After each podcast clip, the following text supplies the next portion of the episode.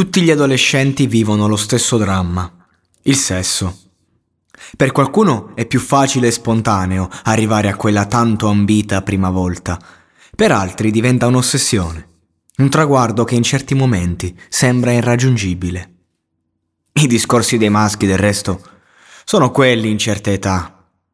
Ognuno che camuffa le proprie insicurezze, ognuno a suo modo, tra aneddoti al limite della verità e problemi interiori che quelli più sensibili riversano sugli altri.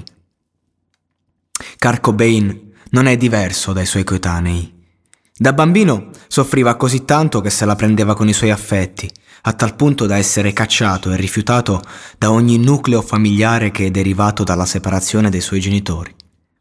La madre, il padre e la matrigna, i nonni, gli zii.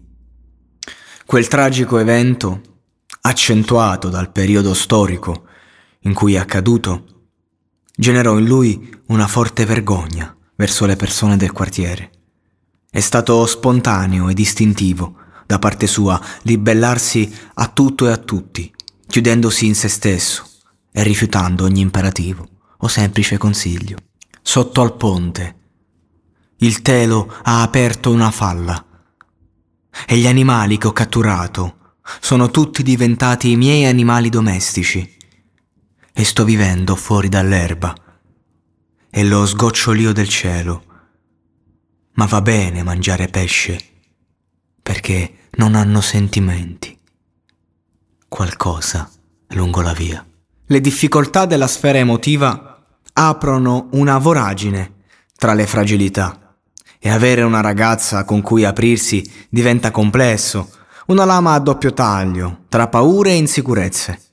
Così, quando tra ragazzi si parla di esperienze sessuali, si trova costretto a inventare storie di incontri occasionali, fatti in vacanze e via dicendo. Quando il padre lo scaricò all'ex moglie, nonché madre del ragazzo, lei si incazzò di brutto e questo fu l'ennesimo colpo per Kurt, anzi direi l'ultimo chiodo della bara del suo cuore. Quel senso di vuoto non si colmerà mai. L'unico anestetico che sembrava funzionare nel placare i suoi dolori, traducendoli in creatività, si chiamava marijuana. Amici non ne aveva, ma essendo costretto a fumare erba costantemente, dovette mangiare la foglia e iniziare a frequentare di tanto in tanto dei ragazzi che la vendevano. Giovani per cui non provava una grande simpatia, ma che paradossalmente sembravano idonei al suo modo di pensare. Perché erano rifiuti della società, spazzatura bianca per i più in del contesto scolastico. Un giorno lo invitarono dopo la scuola a casa di una ragazza. Lui accettò. E ad aprir loro la porta trovarono una ragazza in sovrappeso e molto silenziosa. A scuola era seguita dal sostegno e molti la definivano ritardata. Hanno frequentato quella casa per circa un mese rubando liquori dalla cantina del padre della ragazza. Nel frattempo l'erba non dava più gli effetti desiderati e la madre era sempre più nevrotica nei confronti del giovane Kurt, che dopo aver compiuto qualche furto e commesso atti vandalici come rompere vetrine dei negozi, decise che non era più tempo di restare fermi, ma di tentare effettivamente di togliersi la vita. Non poteva farlo senza prima aver avuto un rapporto sessuale, almeno una volta, ma lui cercava amore, quell'amore che la madre gli ha sempre negato, lo stesso amore che sentiva cantato dai Beatles. Lei mi dà tutto, e teneramente. Il mio amore mi porta un bacio. Lei mi porta ed io la amo. Un amore come il nostro non potrebbe mai morire, finché io ti avrò accanto a me. Brillanti come le stelle che splendono, il cielo è scuro. So che questo mio amore non morirà mai ed io la amo. Un amore come il nostro non potrebbe mai morire finché io ti avrò accanto a me. Andò solo dalla ragazza. Si sedette su di lei e le disse: "Scopiamo?" Per lei non fu un problema accettare, visto che aveva avuto molte esperienze sessuali con il cugino. Così si spogliò e guidò il piccolo Kurt in un'esperienza che gli generò solo un profondo disgusto. Gli odori della ragazza lo spaventarono. Dalla vergogna se ne andò e sparì da scuola per una settimana. Oltre alla sospensione per le sue ripetute assenze, si ritrovò accusato dall'opinione pubblica di aver abusato di una ragazza con problemi mentali. Il padre di lei, infatti, si presentò a scuola, accorgendosi probabilmente dei liquori che mancavano dalla sua cantina, ed è lì che Kurt Cobain divenne lo scopa ritardate. Per lui iniziò un ciclo di offese e sputazzi addosso. Fu la goccia che fece traboccare il vaso, un vaso già ridotto in mille cocci, e quella notte, dopo aver bevuto e fumato, si legò i piedi con dei mattoni di cemento su una ferrovia, aspettando che il treno delle undici facesse il suo corso. Ma il binario deviò la carreggiata e passò accanto al ragazzo, risparmiandogli la vita almeno per qualche anno. Giusto il tempo di scrivere un'importantissima storia del rock internazionale. Sono così felice perché oggi ho trovato i miei amici.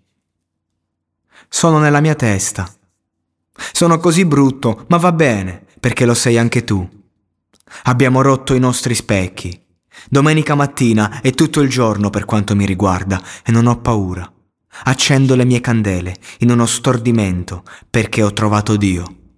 Sono così solo, ma va bene, mi sono rasato la testa e non sono triste. E forse semplicemente sono da biasimare per tutto quello che ho sentito, ma non ne sono certo. Sono così emozionato. Non vedo l'ora di incontrarti lì, ma non importa. Sono così eccitato, ma va bene, la mia volontà è buona. Non aveva amici. Diceva che gli sembravano tutti così finti. La marijuana, dopo il successo, si trasformò in eroina, l'unica via di fuga dalle pressioni dei media e dai forti dolori allo stomaco. Chi l'ha conosciuto lo descrive come una persona indifesa, con uno sguardo difficile da mantenere per più di qualche secondo e una grande paura verso il mondo esterno, come un bambino in una giungla. Il secondo tentato suicidio lo ricordiamo a Roma, nella città dei grandi imperatori, dopo aver ingerito pillole su pillole. Quando si svegliò dalla lavanda gastrica, scrisse su un foglio di carta: «Portatemi un pacchetto di sigarette e toglietemi questo cazzo di catetere». Il dottore al Policlinico Umberto I gli disse che era ora di scegliere tra la vita e la morte. Lui disse: «Scelgo la morte». E così è stato. Martedì cinque aprile millenovecentonovantaquattro a Seattle, dopo essere fuggito da un programma di riabilitazione all'Exodus Medical Center di Los Angeles con uno virgola cinquantadue milligrammi di eroina in corpo per litro di sangue e delle tracce di Valium, a trovare il coraggio. Si sparò un colpo di fucile a pompa tra la bocca e l'orecchio. L'ultima testimonianza che ci resta di lui è una lettera di addio al mondo, indirizzata all'amico immaginario, Boddà. «Meglio bruciare in fretta che spegnersi lentamente», dice. Perdonami, Kurt, se la reputo semplicemente una grande stronzata. L'ultima scusa di un poeta profondamente depresso, che non ha avuto la possibilità di curarsi davvero. Avresti dovuto dartela un'altra chance. Ne valeva la pena e te l'avrebbe detto chiunque, tranne te.